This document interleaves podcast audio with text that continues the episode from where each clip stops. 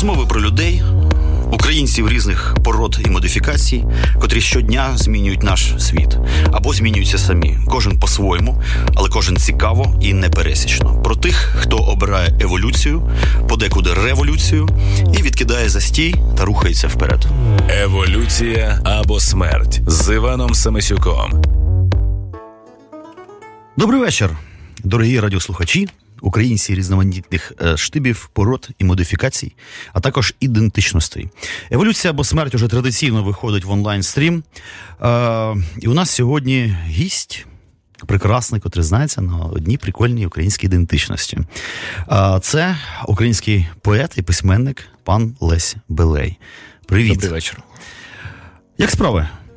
Та нічого. Нічого. Я хотів сказати е, нашим слухачам, що вперше ми, значить, з паном гостям ми давно товаришуємо, але вперше спробуємо поговорити тверезі. Е, це прикольно е, само по собі, несподіваний для мене досвід. Однак ми постійно е, так іноді про щось прикольне сперечаємося в якихось борчуганах. Однак я завжди відчуваю, що мені не вистачає компетенції в багатьох питаннях, е, в яких наш е, пан гість цілком компетентний. Річ у тім, що він закарпатець.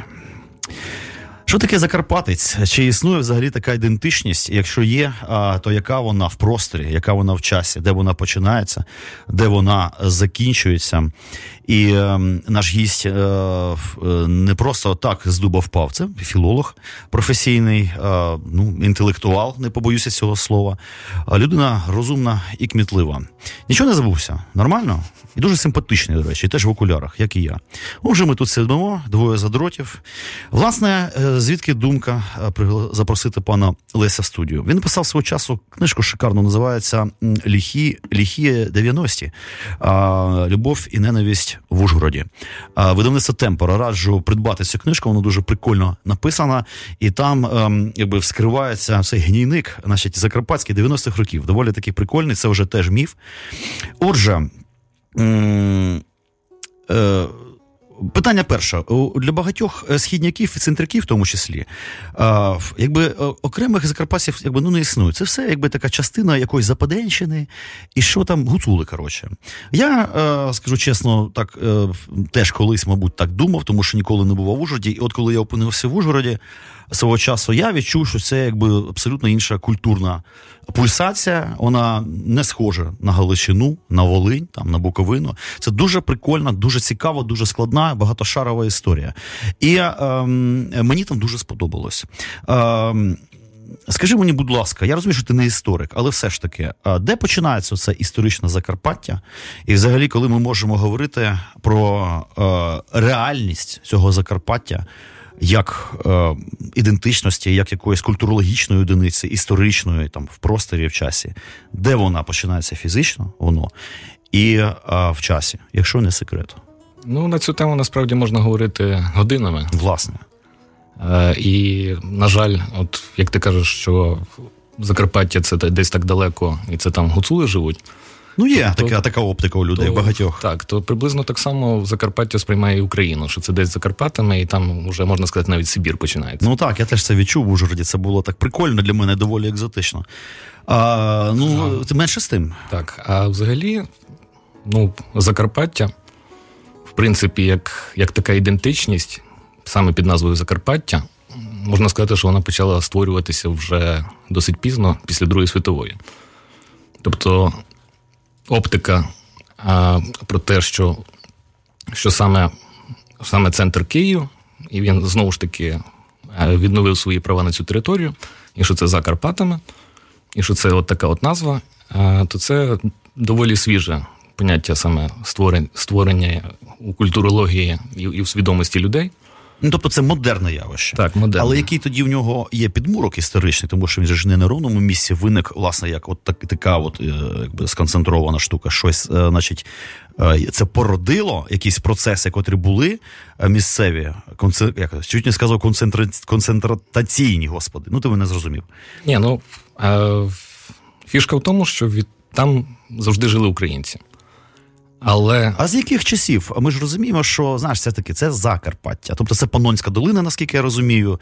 А якби ясне діло, що і мадяри там опинилися не так давно. Але мені здається, що і українці, якби теж ну, була була мить, коли українці перелізли через ці перевали і там опинилися. Якщо це так, то коли це було? Ну, я я не історик, я ну, не, не беруся оперувати датами. Е, йдеться про те, що це було дуже давно. Mm. І, в принципі, за одним із версій, це було до того, як туди прийшли угорці. Мадяри, так. Але ну, саме поняття Україна, воно теж модерне. І питання в тому, що, власне, коли на цій з цього боку Карпат, так би мовити, е, почалися процеси створення ідентичності України, то Закарпаття було від цього відрізано. Відрізано державними кордонами, географічними кордонами і перебувало в дуже великій ізоляції. І чим воно цікаве, це власне тим, що, попри попри от тисячу років окремої історії, воно зберегло все одно е, багато чого спільного із рештою України. І е, що, що теж варто пам'ятати, що таке поняття, як історичне Закарпаття, це не тільки Закарпатська область, а це так само Лемківщина, тобто на території Словаччини і на території Польщі, і Мараморощина, тобто там ці території, які зараз належать Румунії, Сигіт і так далі.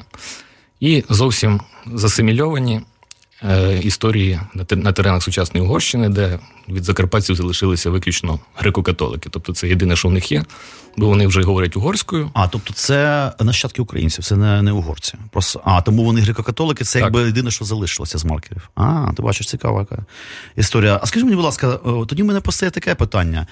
Як тоді при такій могутній угорській пульсації імперській, все-таки українці Закарпаття не тільки не асимілювалися, але якби ну, протрималися цього непевного українства до нашого часу. Як так вийшло? Тому що ну це неймовірно, їх же не так тут багато. Така достатньо агресивна, експансивна держава, як Угорщина.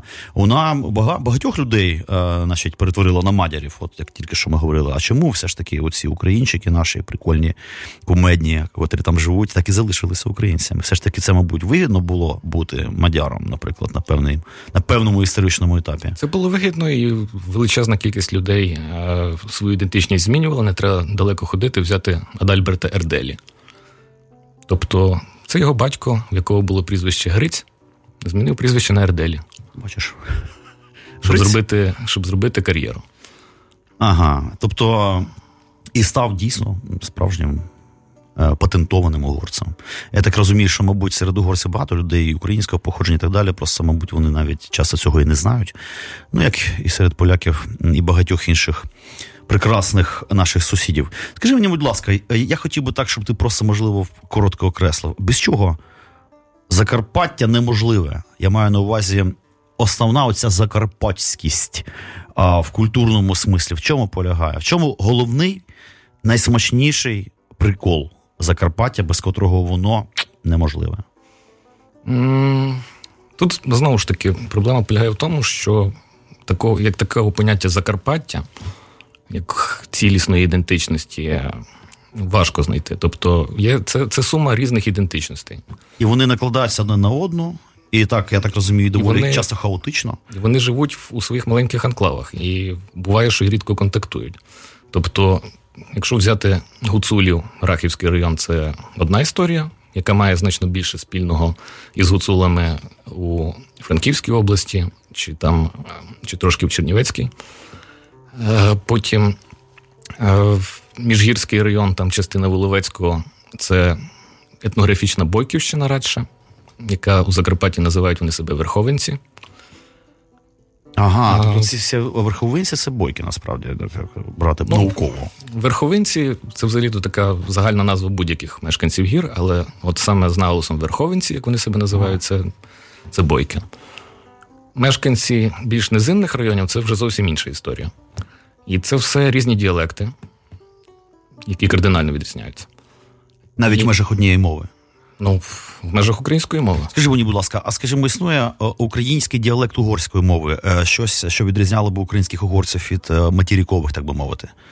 Ну, тут, Не стикався з цим? Тут мені важко відповісти, тому що я угорську настільки. Ну, можливо, власне, ти десь чув якісь а, обговорення, там, можливо, щось таке читав. Просто це дійсно цікаво. Я чому власне це питаю? Ем, Ми зараз торкнемося взагалі цього питання, хто ж живе, хто всі ці люди там. Я нещодавно подивився дуже цікаву велику передачу про народи Дагестана. На це на півні на північному Кавказі, в, нині в Росії. Ем, І там є така даргінська мова, здається, вона так називається. Вона має близько 30 діалектів. Ну, уявіть собі, що це, мабуть, там взагалі там тисяч 30-40 населення нею володіє. А діалекти однією мовою ем, не якби люди не розуміють одне одного. І мене. ем, Зацікавило, а як же вони комунікували? Вони завжди комунікували. Виявляється, вчити мову або інший діалект було б зовсім не обов'язково. Достатньо було розуміти. І так вони комунікували. І отак, от е, там п'ять або шість представників різних абсолютно мовних навіть сімей на Кавказі можуть зібратися, могли е, на базарі і між собою говорити з різними мовами. А, якби просто розуміючи. От, при тому, що це мови можуть бути неймовірно різні, просто дуже складна історія. І оцей момент цієї комунікації а, мене теж цікавить е, Закарпаття. Зараз, ну зрозуміло, е, зараз все трошки помінялося. Е, Ну і роль української мови помінялася, плюс там з'явилася російська мова, вочевидь, теж після Другої світової війни. Причому з'явилася так крепко, капітально. Однак, хто крім. Українців різних пород і угорців, ясна справа, там ще живе. А от вертаючись власне до особливостей угорської мови, е, от я таки помічав, ходячи по берегу, наприклад, що іде, іде там розмова угорською мовою, але з, вкрапленнями реалій, е, які на, на такому суржику українсько-російському, там угорська угорська мова, потім щотчик, і далі пішла угорська мова. Ага, і матюки, ясне діло. Да? Теж. Ну, З матюк, ні, з матюками якраз в угорській мові так, що вони можуть ще й комусь іншому А, позичити. не потребують цих, цих прекрасних історій наших, е, котрими ми так іноді, особливо москалі, пишаються. А, м, А от відносно того, хто ще живе на Закарпатті, Власне. то а, величезна, значить, угорська община на більше 100 тисяч населення, яка живе в своїх анклавах, які дуже рідко контактують власне із зовнішнім світом, через що і останнім часом появилися всі ці скандали. І потім румунська община теж є доволі, доволі чисельна, теж дуже специфічна і цікава. А, Є така. е, зі збереженою мовою, з усіма розкладами. Так, так. Є, значить, е, ромська община, теж доволі потужна, яка дуже серйозно збільшується, і ніхто її порахувати толком не може. З, через те, що це важко зробити просто. Е, Є ще такі невеличкі вкраплення, як волохи, до- про яких відносно яких точаться дискусії, хто це такі взагалі дотепер. Ну, Це, очевидь, якесь романське населення, Так, так. однак це не молдовани, не румуни, Не румуни. а якраз окрема історія. Так, так. А мову, відповідно, вони, мабуть, мають все ж таки споріднену до румунської найближчої, так? А цікаво, ти не знаєш, що вона ця мова їхня, як вона називається? Вал, вал... От ніяк. Теж, власне, власне, цим питанням не дуже сильно цікавився, тому не буду. Шкода, говорити, цікаво, да. чи кодифікована, наприклад, ця історія, чи вивцяв ця цю. Ти бачиш, а ще хтось, пам'ятаєш, наприклад, там ж була колись а, велика колонізація, а, великі ну, колонії німців були. Так. Е, наскільки я там зараз приблизно пам'ятаю, здається, середини 18 століття оці перші е, німці там почали е, з'являтися, притом різні німці. Тобто, там, наскільки я так щось пам'ятаю, різних з різних е, чотири різно, різновиди німців, якісь австрійські німці, ще якісь і так далі, тому подібне. Наскільки я розумію, німці народ серйозний, вони завжди мають дуже серйозний вплив на місцеві культурні і е, е, ну навіть скоріше господарські процеси. Е, оцей е, німців, я так розумію, вже нема там, так, котрі б чітко усвідомлювали себе саме німцями. Ну там, там було кілька колоній німецьких, там було кілька хвиль їхніх, їхнього заселення. Є, наприклад, таке село під Мукачевом, яке називається тепер Паушино, але воно називалося Паушинг. Є село Синяк, яке називалося Блаудорф, і Дойч Мокра. Дойч мокро. Чудо. І що? І вони там жили дуже довгий час, жили теж в абсолютно закритій спільноті, одружувалися тільки між собою і мало з ким контактували. Мені траплялися навіть якісь фотографії там часів 39-го року, як вони робили різні маніфестації зі свастиками. Тобто у них ага. свідомість е, була, тобто вони відчували себе частиною Німеччини. Німеччини так чи інакше. І потім, відповідно, коли Закарпаття приєднали до СССР, то е, з ними почали жорстоко через те, що вони німці. Тобто їх тоді почали вивозити дуже серйозно. А в 90-х вони самі почали е, втікати на історичну батьківщину. Тобто протягом Совдепі вони там все ж таки були, тобто їх, їх не їх, вичавили. Так, повністю не вичавили. Там якась ще частка їх залишалася. В 90-х виїхало решту, і зараз там якісь дуже невеличкі залишки є. Якщо не рахувати просто розчинених в етнічному ага. просторі. Серед українців, так, або може навіть мадяризованих німців, це ж теж можливо, мабуть, цілком. Бачите, така складна палітра, е, я би навіть сказав, калейдоскоп ідентичностей. Я хотів би до тебе звернутися як все-таки до мовника, до мовного спеціаліста, філолога. Ем, Знаєш, є такий популярний, особливо в різноманітних рунетах, е, коли москалі починають про нас щось пиздіть. Вони ж великі спеціалісти з наших питань, і от у них є оце поняття, це, це все польська, е, венгерські суржи, коротше, от це получилась українська мова ваша. коротше. Я так от іноді думаю, ну дійсно ж, мабуть, е, якісь цікаві суржики там на Закарпатті, мабуть, існували чи існують, чи можливо утворюються на очах нові. Це ж такі процеси живі. І скажімо, чи дійсно існують якісь о, о, складні, дивні, екзотичні українсько-угорські суржики. І взагалі слово мадярони має до цього якесь відношення? Хто такі мадярони? Мадярони це е, місцеві мешканці, які е, любили, тобто були лояльними до Будапешта. Тобто, так само, як москофіли були лояльними до Москви, мадярони ага. до Будапешта. Тобто люди лояльні Угорщині, е, насичені якимись, мабуть, і кодами угорськими, наскільки це можливо взагалі. Так, так. А як же що ця проблема того, що ну, ту ж саму угорську мову вивчити до нейтів рівня, е, ну якщо ти не з дитинства, е, це ж майже нереально, мабуть. Вона ж суперскладна. І... От якраз якщо з дитинства почати, то це. Реально. Реально цілком. Тобто...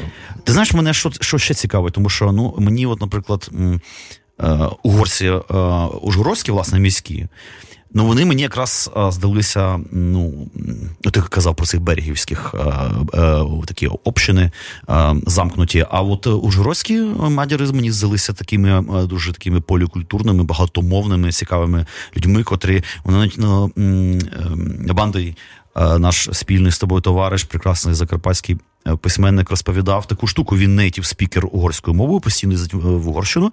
Однак, е, якби він казав, що тамтешні угорці його власне ну якби з угорця не сприймають, тому що ти, звісно, класний пацан, ну ти українець, е, хоча він насправді ну, реально угорець, це його рідна мова.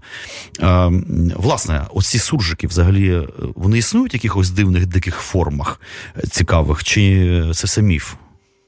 Я взагалі не люблю поняття суржик лінгвістичної точки зору, воно не зовсім виправдане поняття, оскільки це, ці процеси відбуваються за історії мов взагалі е, дуже часто. Тобто, це просто е, вплив однієї мови на іншу. Ці процеси відбуваються не тільки з українською і російською мовами, а за всю історію людства зі всіма мовами.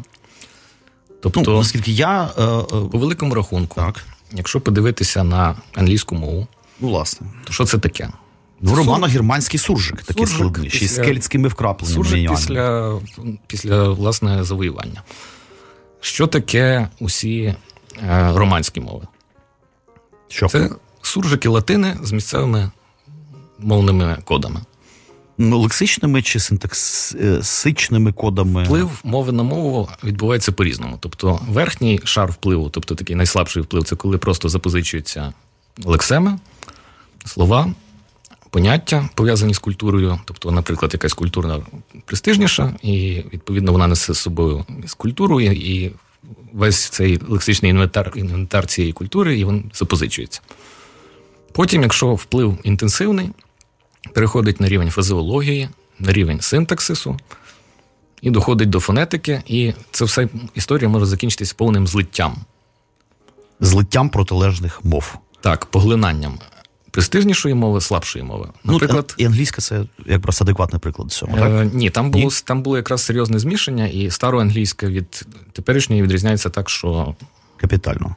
Так. А от, от, наприклад, якщо взяти от вплив Росії і російської мови на українську, то до злиття це зійшло дійшло на Донбасі, де від української мови залишилося тільки Г і Тю, і пару лексем. І що?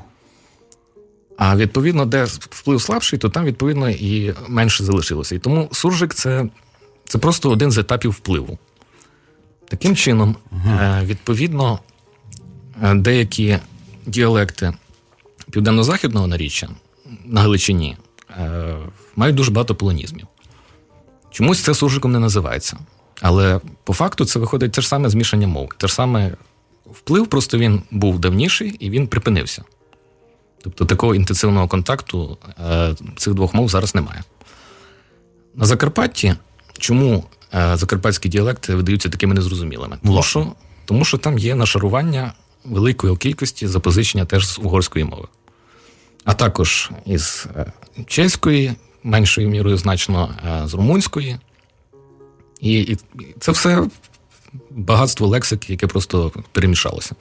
Тобто, по суті, це так само можна назвати суржиком, як і українсько-російські впливи. Ну, я тобі більше скажу, е, взагалі, оця негативна конотація слова суржик, вона мені теж ну не дуже симпатична. Тим паче є такі алармісти, котрі часто закидають, що суржик, е, значить, вимиває е, українську мову, він її нищить. Хоча дивним чином, мабуть, так і було свого часу. Але зараз я бачу людей, котрі через цей україно-російський суржик поступово виходять площину вже української мови заново. Це дуже цікава взагалі історія, як помінялася роль цього суржика з якби негативною в цьому сенсі на ну доволі позитивною. Тим паче, що ну мова йде звичайно про киян. А переважно тут ці процеси доволі боремно відбуваються. Слухай, а ти от згадав про чехів? І взагалі дуже цікава ця історія. Мені там Олекса Ман е, казав е, про в Ужгороді про ці, а як вони чеські мадяри, що при чеських мадярах, да, що що от е, при чеських мадярах було то-то, то-то. Ну це доволі дивно звучить чеські мадяри. Однак є така стала форма, що була епоха чеських мадярів на Закарпатті. Ну, ясне діло, ти можеш пояснити взагалі, про що йдеться? Ну, ясно, я наскільки я розумію, що Закарпаття колись було просто під владою Чехів, і чеська держава туди зайшла. Mm-hmm. Ну, Це видно по місту. Там дуже багато чеської архітектури прекрасної. От і знову ж таки, чехи е, всі, е, як то кажуть, самонаїбнулися. Нічого від них там і не залишилось. Правильно я розумію? Е, ну, Закарпаття належало до Чехословаччини 20 років. 20 небагато. І за цей. Ну, набудували абсолютно, абсолютно маленький період, оскільки Чехословаччина була дуже потужним економічним гравцем. Ну так. Хоча б на рівні центральних міст, тобто там Ужгород, Мукачево, Хуст, вони зробили дуже багато настільки багато, що це можна порівнювати зі століттями того, коли Закарпаття перебувало під Угорщиною. Але як це все відбувалося? В матеріальному плані, в плані будівництва таких в плані не, інвестиційному, а так, от так, фізичних так. вимірах. Так, так, ага. так. Саме в плані громадського простору, містобудування, впорядкування різних там е, екологічних якихось штук. Наприклад, вони змінили русло річки Уж в Ужгороді за ці 20 років. Набудували величезний конструктивістський район, е, адміністрацію і так далі. Е, але як як відбувалося? Тобто було кілька тисяч чеських службовців, які приїхали і керували цим всім ділом. А потім, коли е, коли Ужгород спочатку відійшов Угорщині там за віденським арбітражем, і потім, коли закрутилася війна, то вони просто виїхали. Просто мовчки виїхали. Чи там була якась буремна своя історія? Мабуть, е, відносини е, чехів з угорцями теж мають е, свою якусь бекграунд, не завжди ну такий мирний. Чи як взагалі? Ну, чехи взагалі не войовничі народ. Не войовничі. Ти історія, бачиш? історія їх у Другій світовій це доводить. Ну зато е, на початку 15 століття далі дали просратися в цій центральній Європі від, від Балтики до ой-ой-ой, ці всі Прокопи Голі, Яни Жишки і так далі. Слухай, а оцей весь я постійно так би ну там трапляються мені всі всі буремні події сучасні ужгородські, де якби покоління урбаністів або як називається, урбанітів молодих борються за, цей конструктивістський спадок, я так розумію, чешського походження в першу чергу. І оця місцева бикота владна, я так розумію, як і в Києві, е, намагається це все знести, побудувати якесь гамно і так далі. Тому подібне. Це так дійсно Ужгород зараз він страждає від цих шизофреніків, і чи і чи досягли якихось успіхів оці урбаніти в боротьбі за цей чешський спадок, так би мовити? Ну тут Ужгород не виняток по всій Україні. Е, справа в тому, що просто, зрештою, як як і у всіх містах, е, відбувалося величезний наплив людей не з міст, які заселили, і які мало розуміють, що таке місто, що таке естетика, вони просто не належать до традиції цього міста. Вони його не відчувають і, і не шанують. Тобто, і відповідно. З такою логікою можна збудувати балкон з виносом на 5 метрів, можна розвалити якусь подію, якусь е, будівлю, бо що що вона мені дала, якщо я приїхав і тут в першому поколінні живу. І ну, ми... Але адекватний спротив є ефективний цьому якийсь чи ні? Вдалося щось зберегти, щось врятувати, якусь пам'ятку і так далі. Ну, замок ще стоїть. Боже, ти знаєш, як казав один російський економіст, ем, це наше велике достіження, що ми не окончательно безумні. Це він, значить, про російський значить, народ і істеблішмент. І він має рацію. Що, у нас там є варіант музичну паузу зробити, чи як? Типу джазець український якийсь прикольний. Ми не бачимо абсолютно перешкод. Дорогі друзі, йдемо на, мабуть, дві хвилинки приємного українського джазу. Не забувайте долучитися після паузи. Шоу Івана. Семисюка.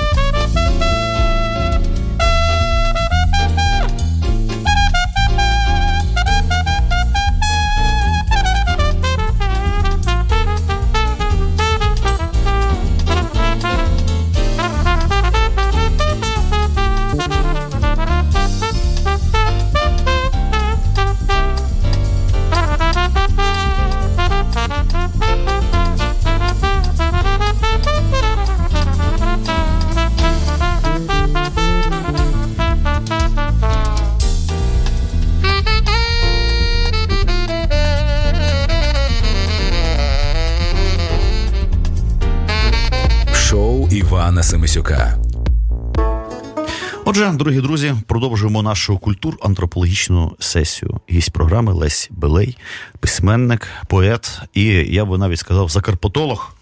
Справжній науковець Закарпатолог. В е, ми підійшли до самої такої болючої і, в принципі, достатньо відомої а, е, і пульсуючої теми. Феномен русинства. Значить, е, ну, мабуть, мова йде все ж таки про політичне русинство. Однак, яка його генеза? Тому що всі ми ну, знаємо, хто в школі вчився, що все-таки русини колись це було назва взагалі українського народу. Вона мала там різні форми, латинізовані, наскільки я пам'ятаю, рутени, рутенія.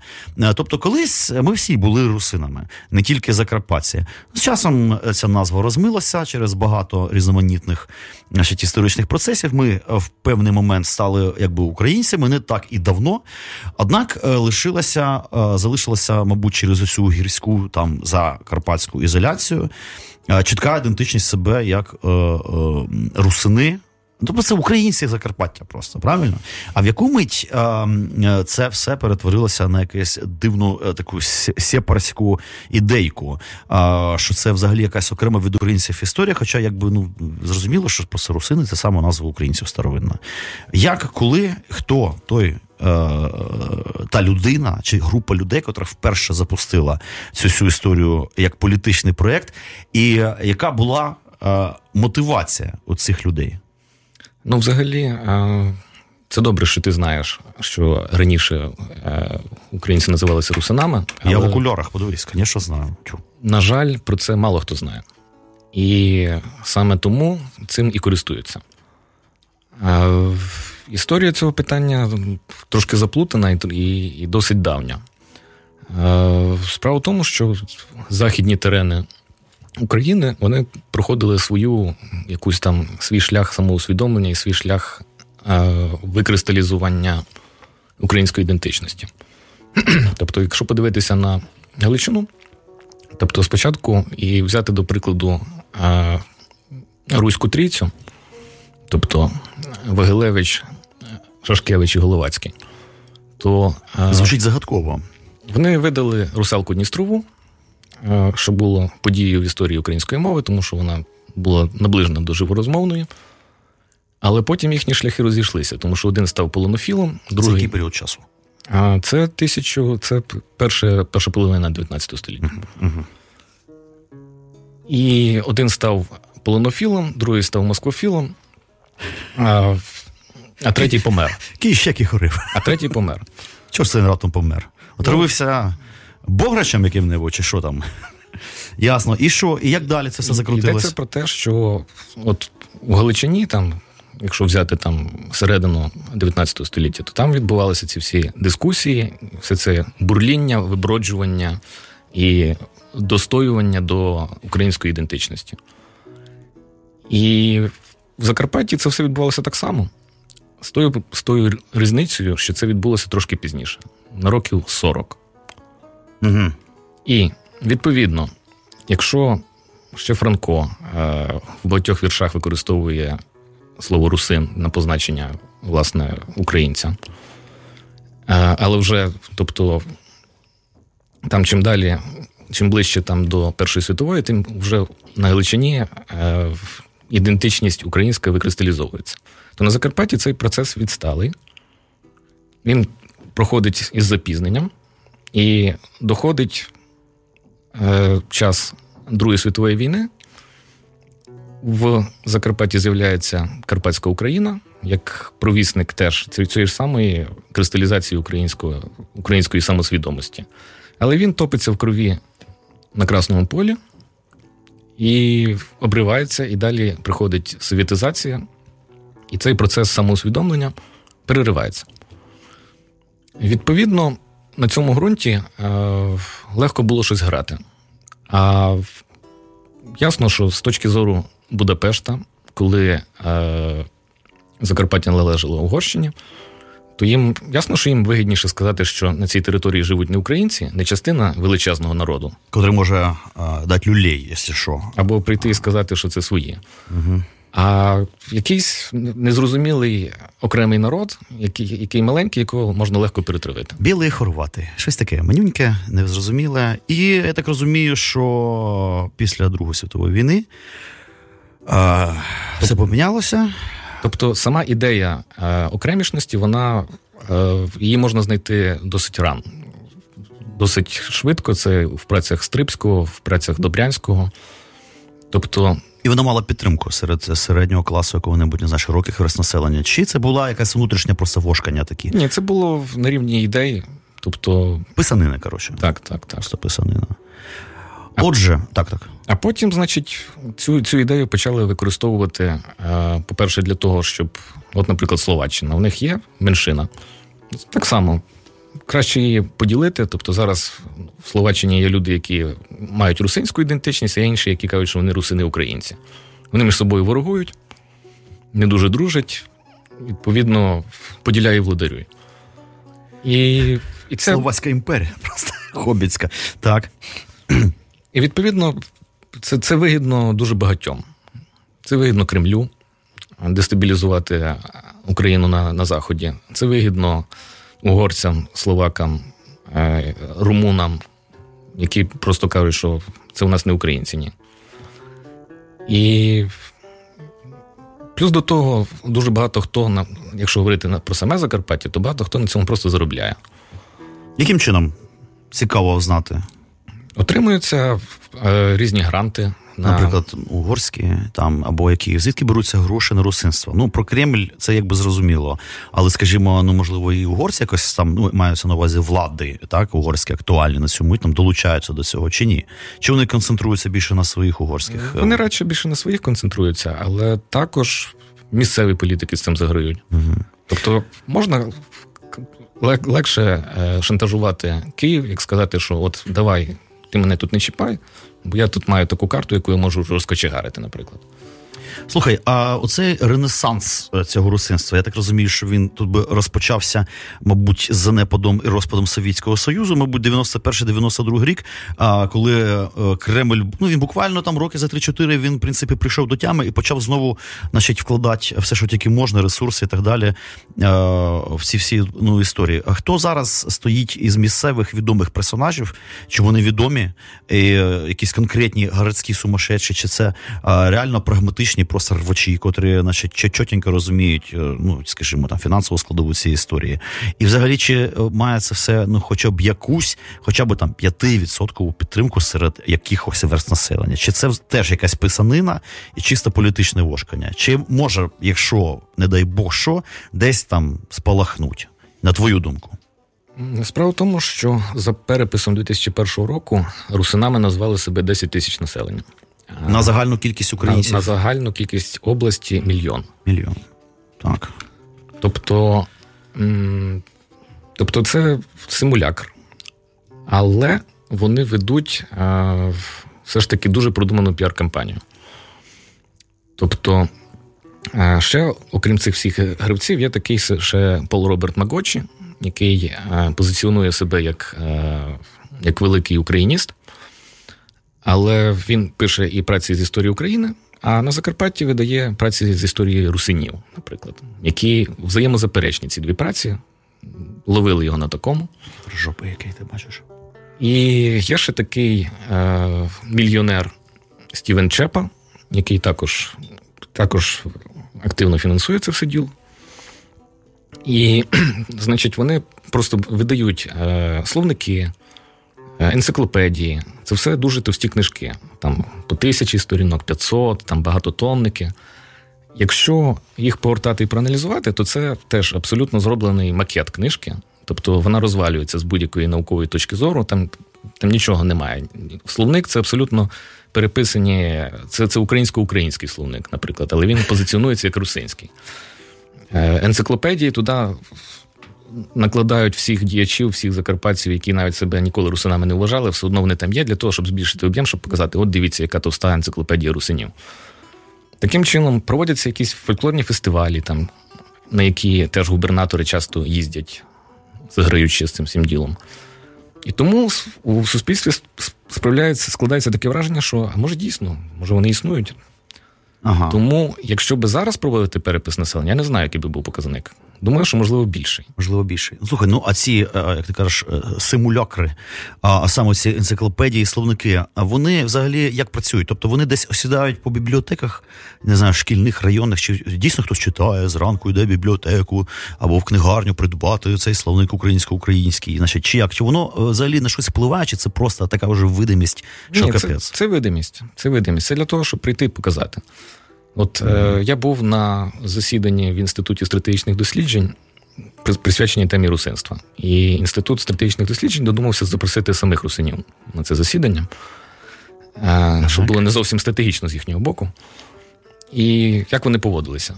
Вони, значить, сам він підійшов, один з них, і попросив мене, щоб я його сфотографував на фоні таблички Інституту стратегічних досліджень, щоб він потім показував: от бачите, з нами говорять. Тому що ми, от, ми, ми працюємо, ми є. Слухай, а тобі не траплялася інформація, можливо, ти знаєш якусь конкретику? Ну, зрозуміло, що Кремль, він ясно діло, що долучається тут досить активно, було б дивно, якби він цього не робив. Але нема конкретної інформації. А, Які саме російські сили, через які які конкретно механізми, а, за ким конкретно стоять а, всі ці історії? Ну, є такий собі православний священник е, Московського патріархату Дмитрій Сідор, один із е, власне один з ключових гравців у цій всій історії, е, якого навіть пробували притягувати до кримінальної відповідальності, і і от він зараз притих через це все. Потім є там різні самопроголошені прем'єр-міністри, один з яких теж постійно в Москву їздить, і і теж про нього всякі різні чутки ходять. І є просто один факт, який незаперечно доводить, що ці всі русини це українці. Знаєш який? Який? Вони між собою розсварення. А, ти бачиш, отак от пиздять і пиздять, ще й посварилися. Ти бачиш, які да, українці. Слухай, мене цікавить така історія. Я просто, ну, Ну, був там кілька разів в Ужгороді, однак уже в новітній період часу. Я не знаю, яким він був ще раніше, там 20-30 років тому. Мене це цікавить з точки зору киянина, котрий бачить еволюцію міста Києва.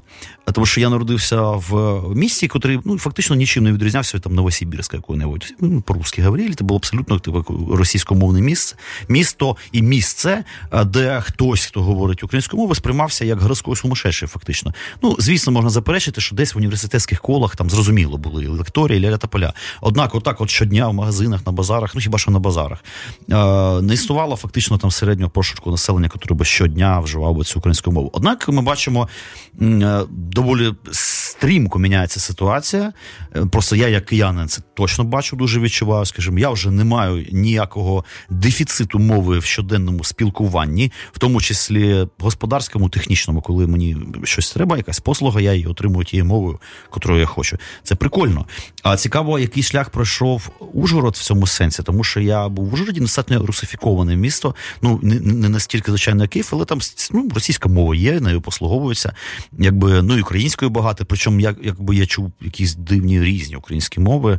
А, Тут раз просто літературною говорить, тут хтось якийсь такий видно, якийсь гусул, а тут хтось ще трошечки інший. Це цікаво. І взагалі, оцей Ужгород, він ну.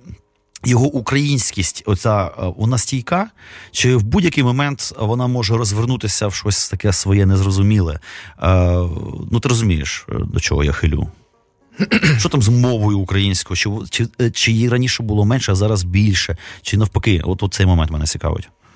Ну, як і у всій Західній Україні, там була така модель, що а, після Другої світової у центральні райони заселялися відставники, офіцери, кегебісти і так далі. і так далі.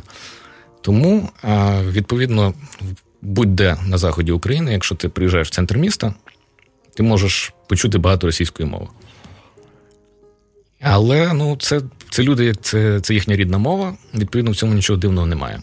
А, Натомість дивніше, і взагалі вся проблема з українською мовою, як на мене, полягає в тому, коли люди, для яких рідна українська, з метою престижу переходять на російську. І цього в Ужгороді щоразу менше. Ну і кругом цього менше насправді. Так. Мені взагалі здається, це вже я відволікуся, що в принципі е, умови ці майже помінялися статусами е, за останній час. Просто можливо, ми не усвідомлюємо. Ну цього. так оптимістично я б ще не сказав, але але українська щоразу щоразу позбувається своїх комплексів, хоча ще дуже багато є що над чим працювати. Ну, менше з тим, це стала мова міста, все ж таки, уже майже май, ну фактично стала. Просто вона ще має пройти великий шлях. Однак, е, ну слухай, я пам'ятаю, у мене був. Е, е, Припадок уміління, е, коли я бачив 10 е, е, років тому в метро на Лівобережці модніший молодняк, там школьники по 14-15 років, якісь скейтери в цих прикольних шапках, а якась з тодішніх субкультур, абсолютні кияни. Типу. І вони говорили між собою українською мовою, що тоді на ну, тому це було щось неймовірно. Можливо, це в них була гра така, типу, вони знаєш, грали в щось. А, ну, Факт в тому, зараз якби ну, норма, не завжди тотально, однак ну, це прикольно. А, Скажи мені, будь ласка, мене що що, е, цікаво, ще такий момент. Оцей транспортний колапс е, між Києвом і і Ужгородом. Тому що коли е, легше поїхати в Будапешт, скільки це часу займе, до речі, доїхати до Будапешту, Будапешта з Ужгороду? Ну, скільки?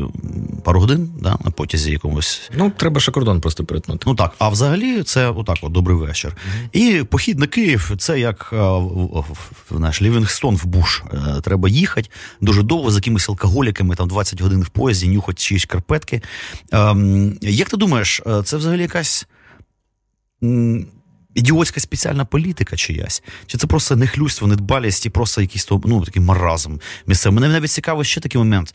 Мені навіть здається, що навіть з Галичиною менше зв'язки, ніж, е, скажімо, з Панонською долиною. Чи я помиляюсь? Це це все залежить від середовища. В принципі, ну, проблема гори в комуні... в плані транспортному це серйозна перешкода, особливо для залізниці. Е, тобто там зараз пробують добудувати цей новий тунель, який має якось прискорити. є вже пробитися на наш материк, так би мовити. Ні, він, він зараз є, але мається на увазі він е, односторонній. І тому через нього поїзди їздять по черзі. А, а зараз будують двосторонній тунель, найдовший, тому що їх там є п'ять, здається, а найдовший з них односторонній. І зараз його добудовують, і, можливо, це якось, е, принаймні, залізничне сполучення пришвидшить, при тому, що навіть зараз вже з'явився якийсь швидший поїзд, який, здається, за годин 12 доїжджає. Він, правда, коштує нормально, але ага. є такий вже. Слухай, а словацька діаспора, ми щось упустили, вона існує на Закарпатті чи нема? Не зустрічав. Не зустрічав просто Мається на увазі. А, ну, словаки, коли конкретні словаки, вони знають, що вони словаки, кажуть агой, ано, це все. Скільки до це від Ужгорода? Там кордончик перейшов, і ти фактично вже. Ну, там. Від Ужгорода взагалі два кілометри до Словаччини. А, де словаки в такому разі? Це доволі дивно мати кордон з словаками і не мати словаків. Будеш мадірів, маємо румунів, маємо, маємо московитів, маємо а, ромів кого хочеш. І навіть ти казав, там, можливо, десь е, там запилені е, значить, залишки цих е, німців, десь, може, по кутках там сховані, а словаків нема. А чому? Е, Власне, можливо, людей, які вважають себе словаками, є, але вони не говорять словацькою. Ось в чому проблема. Тобто є пару сіл і є пару таких осередків, які говорять, що от ми словацька община, але ну. Ем, Тут можуть бути різні пояснення. Почнемо з того, що за кордоном українсько-словацьким там історично жило більше українців, ніж словаків. А, ну тобто фактично просто цей етнічний кордон проходив трошечки західніше. Так, ага. так це було, але історич... це історичні кордони це одне, а державні кордони це інше. Отака от історія. Слухай, а в мене тоді до тебе таке питання. Скажи мені, ти е, давно живеш в Києві? І мене цікавить, знаєш, така є у нас рубрика внутрішній конотоп. Ну, в принципі, про Ужгород ми поговорили. А, Тим паче, ми е, з Антоном Дігтярьовим робили колись програму і теж говорили про Ужгород. Це теж така цікава історія.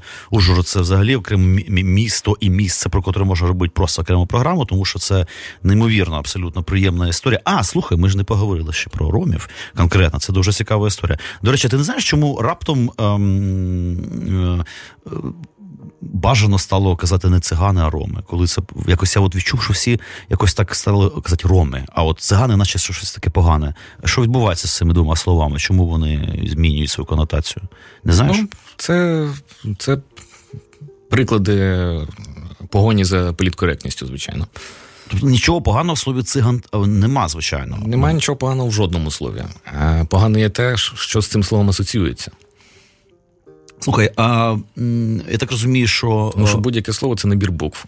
Ні, ну Одне від це іншого я розумію. Просто мене цікавить, знаєш, а от ну чому хто вперше придумав, що а от хто- цей, от знаєш, типу, пиздюк, який засів там десь і придумав, ні, от це погано. І от пішло, пішло, пішло. Не знаєш, коли, чому? Я не знаю, я знаю, що з самими ромами, з якими я Як вони себе називають? контактують, пів на пів. Є такі, які прямо їм кажеш роми, а вони що? А, цигани, да. А, а є такі, котрі ну, розуміють.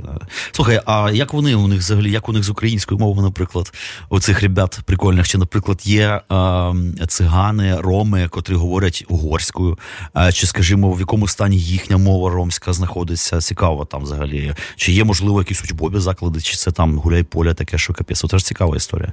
В Ужгороді є е, ромська школа, яка одна з найдавніших, є ще за Чехословаччини. З викладанням, відповідно, циганською ромською мовою, так? Так, так. О. А, в- мовна ситуація в них яка? Тобто вони, вони пристосуванці, історичні пристосуванці, і тому де їм, де їм як вигідно, так вони таку мову вони знають, тому дуже багато з них угорськомовних насправді, Угу. історично ще. І вони дуже гарно освоюють українську, тому що дивляться телевізор. А телевізор став наш останнім часом. Ну дійсно, зараз вже можна вивчити українську мову завдяки телевізору.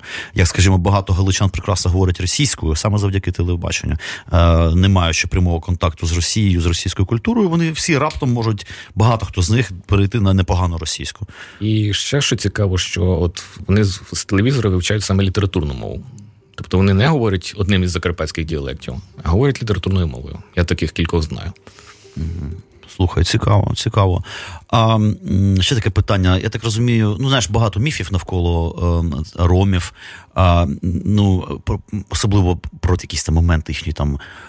Асоціальності місцями і так далі. тому. Ну, ясне ж діло, що трапляються там. Я сам колись на кордоні зі Словаччиною в Польщі купляв траву в, циганському таборі. Тобто, ну я не купував це в польській церкві чомусь. Я, я знав, куди я йду, і там можу купити смачні наркотики. От і от ну, я правда не зміг його купити, тому нам довелося їхати в якийсь маргінальний гадюшник е, к гопникам польським, у них теж брати.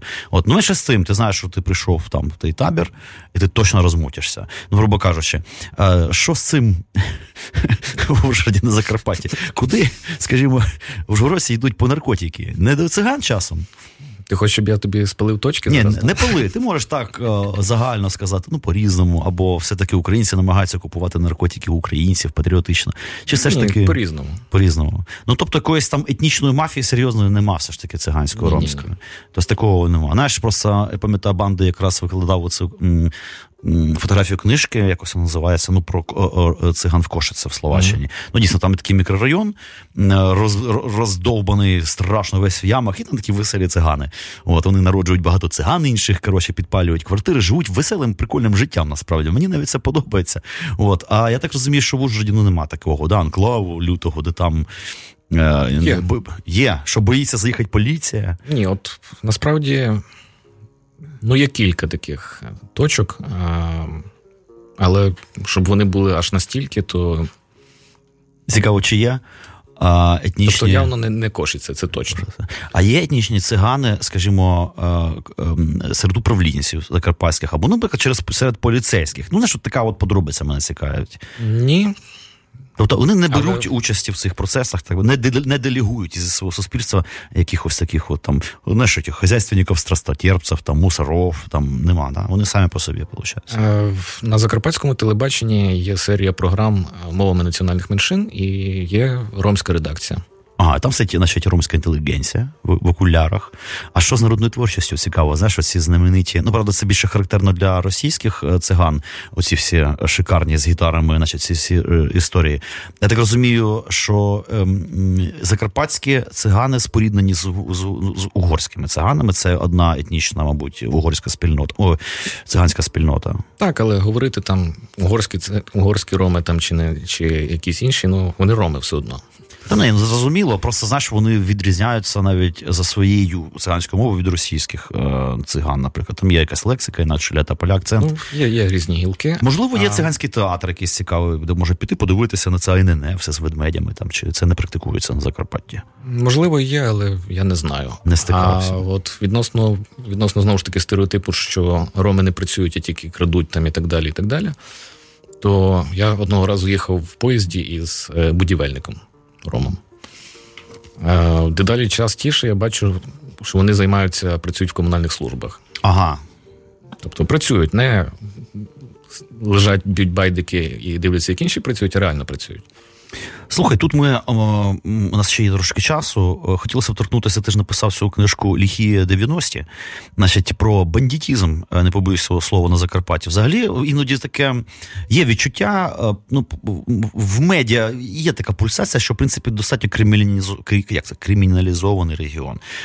Ну, всі ми це знаємо дійсно, що там така плюс, значить, ця, як вона називається, всі контрабанда для тапля. Чи дійсно це так? Скажімо, як там з вуличною злочинністю? Чи достатньо безпечне це місто, Ужгород, скажімо, гапатерія, от гопніки там от є, як масове явище чи ні? Скажімо, в Кам'янці-Подільському є. От нещодавно Тарас Кампаніченко написав пост в Фейсбуці, що от його синів там просто якісь гопніки відпиздили ні за що. Тобто, ну, звичайно, по-сільськи, откуда скиди ти приїхав? Я з Києва, раз, і почали бити. Тобто, така відомо, що Кам'янець-Подільський доволі криміналізований, і там ця субкультура тримається гопніческа. Чи є гопніки в Закарпатті? І чи є гопніки угорці? Цікаво. Е, гопників угорців не знаю, це треба в, в берегові пошукати. Що з бандитізмом? З бандитізмом, з кримінальної точки зору, звичайно, що Закарпаття не пасе задніх, а, і Ще саме через через кордон. Тобто кордон це, це контрабанда у великих обсягах різних гравців. З різними кришуваннями, з різними потоками, різними підв'язками. І при тому, що з того боку кордону там у них абсолютно такі ж самі колеги. Тому ага. це явище і не можна побороти, бо якщо б з того кордону не було попиту, то не було б цього явища. Слухай, було б цікаво подивитися на справжнього угорського або слова. Ну, словацьких бандитів я бачив. А от угорський бандит, е, цікаво, який він, мабуть, е, дещо екзотичний. Чи точно таке саме мурло, як і наше? Не траплялося мені. Важко сказати. Важко сказати. От, А от але це, це, так би мовити, такий тіньова злочинність. А по вулицях, мені здається, що абсолютно цілком мирно і Угу. Тобто це якби як віч в собі цей бандитізм. Вони там самі одного мочать, грохають час від часу, але, скажімо, не спалюють машини. Спалюють машини, але, скажімо, намагаються все-таки не дестабілізувати внутрішню цю обстановку. Спокійно собі пиздить і перевозить. Ну, вони баблом займаються, їх це не цікавить. Баблом. Слухай, а я так розумію, як це ти не знаєш, як це влаштовано? Тобто це ж взагалі-то кордон державний. І тут іноді трапляються такі прикольні історії, як значить, з українського боку, значить, словацький ледь не пробурили якийсь високотехнологічний тунель з вагонетками наркотиками, щоб возити якісь вонючі сигарети найдешевше. Щось таке, це неймовірно. Ну, наркотики, я думаю, більше ніж. Ну і смачні і смачні наркотики, звісно. Це та дійсно так на, на рахунок цих тунелів, типу, це щось, чи це якісь міфи? Типу? Там ні, це реальні Боже. речі. Е, І винахідливість контрабандистів, тобто в йдуть дрони.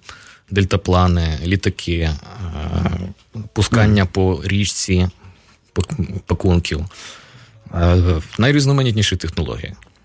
Ну, відповідно, зав'язано на цьому всьому, мабуть, і частина наших мусоров, і прикордонників. Ну, слухай, Звичайно. ти знаєш, ти мені нагадав ну, з приводу цієї винахідливості, я тут нещодавно Дивився одну програму про те, як я дуже люблю це от дивитися, як Совєтський Союз наїбнувся. Як саме, через які механізми. Там була така прикольна історія, що здається, ну вже по останній миті е, Совєтського Союзу, це Павловська Павлівська реформа фінансова, коли треба було срочняком, значить, совєтські ці рублі е, певних номіналів із'ять е, за три дні. І це там було для чогось, для тополя. Ну, коротше, е, там був такий прикол, що типу, ти міг би, в принципі, прийти їх обміняти, але тоді вже було дуже багато напівкримінальних кооперативних грошей, і тобі було б треба ще за три дні довести, що вони не кримінальні, якщо мова йде про якісь великі суми. Ем, менше з тим робили дуже цікаво. Щойно було, е, значить, е, заявлено совєтською владою, що за три дні міняємо цю всю історію. Люди, котрі розуміють, що вони не можуть прийти з цими мішками Угу. Вони робили перекази самі собі, наприклад, е, із Калінінграда е, в Владивосток. І поки значить, він туди доїжджає, реформа вже відбулася, але держава мусить тобі видати цей е, значить, ну, переказ грошовий. Тобто такі неймовірні штуки, коли сидять спеціалісти, хочуть дарують на слові наїбать народ, на народ за три дня рішає все буквально, без всяких оцих консіліумів. Це дуже цікаво. Слухай. У мене ще до тебе таке питання. У нас залишилось буквально пара хвилин. Я відчув, що о, в Ужгороді є така дуже своя прикольна приємна, симпатична міська культура, а, а, котра, я не знаю, ну вона все ж таки, мабуть, там була завжди, і навіть при радянській владі, а, хоча радянська влада це смерч, котрий зносить все, перетворює будь-яку урбані, будь-яке урбаністичне середовище просто ну, в робочий посілок. Однак я так розумію, що все-таки навіть при совєтській владі Ужгород а, зберіг усю таку урбаністичну міську нотку. Це правда? Ну, справа в тому, що по Ужгороду не пройшовся каток 30-х. Е, Угу. То в цьому повезло. І тому навіть це невелике середовище, яке там було, воно так чи інакше збереглося. Е, І воно більше як потужне середовище художнє саме. О, Художники. Так, так дуже потужне, і там великі там ціле явище мощніше. Ну, взагалі, Закарпаття постійно вона пульсує цілими школами мистецькими, mm-hmm. що не характерно, скажімо, для якої-небудь там Кропивниччини, ну не настільки характерно. Це дійсно так. А, Ну що ж, наш ефір добіг кінця. Дякую тобі, що ти завітав. Було дуже прикольно, цікаво з тобою поговорити. Дякую, що Спасибі. слухали. А дорогі друзі, долучайтеся до нашої програми Еволюція або смерть. Слухайте в подальшому Old Fashioned Radio. І ми продовжимо наші е, культур-антропологічні сесії на наступному тижні. До побачення. Еволюція або смерть з Іваном Самисюком.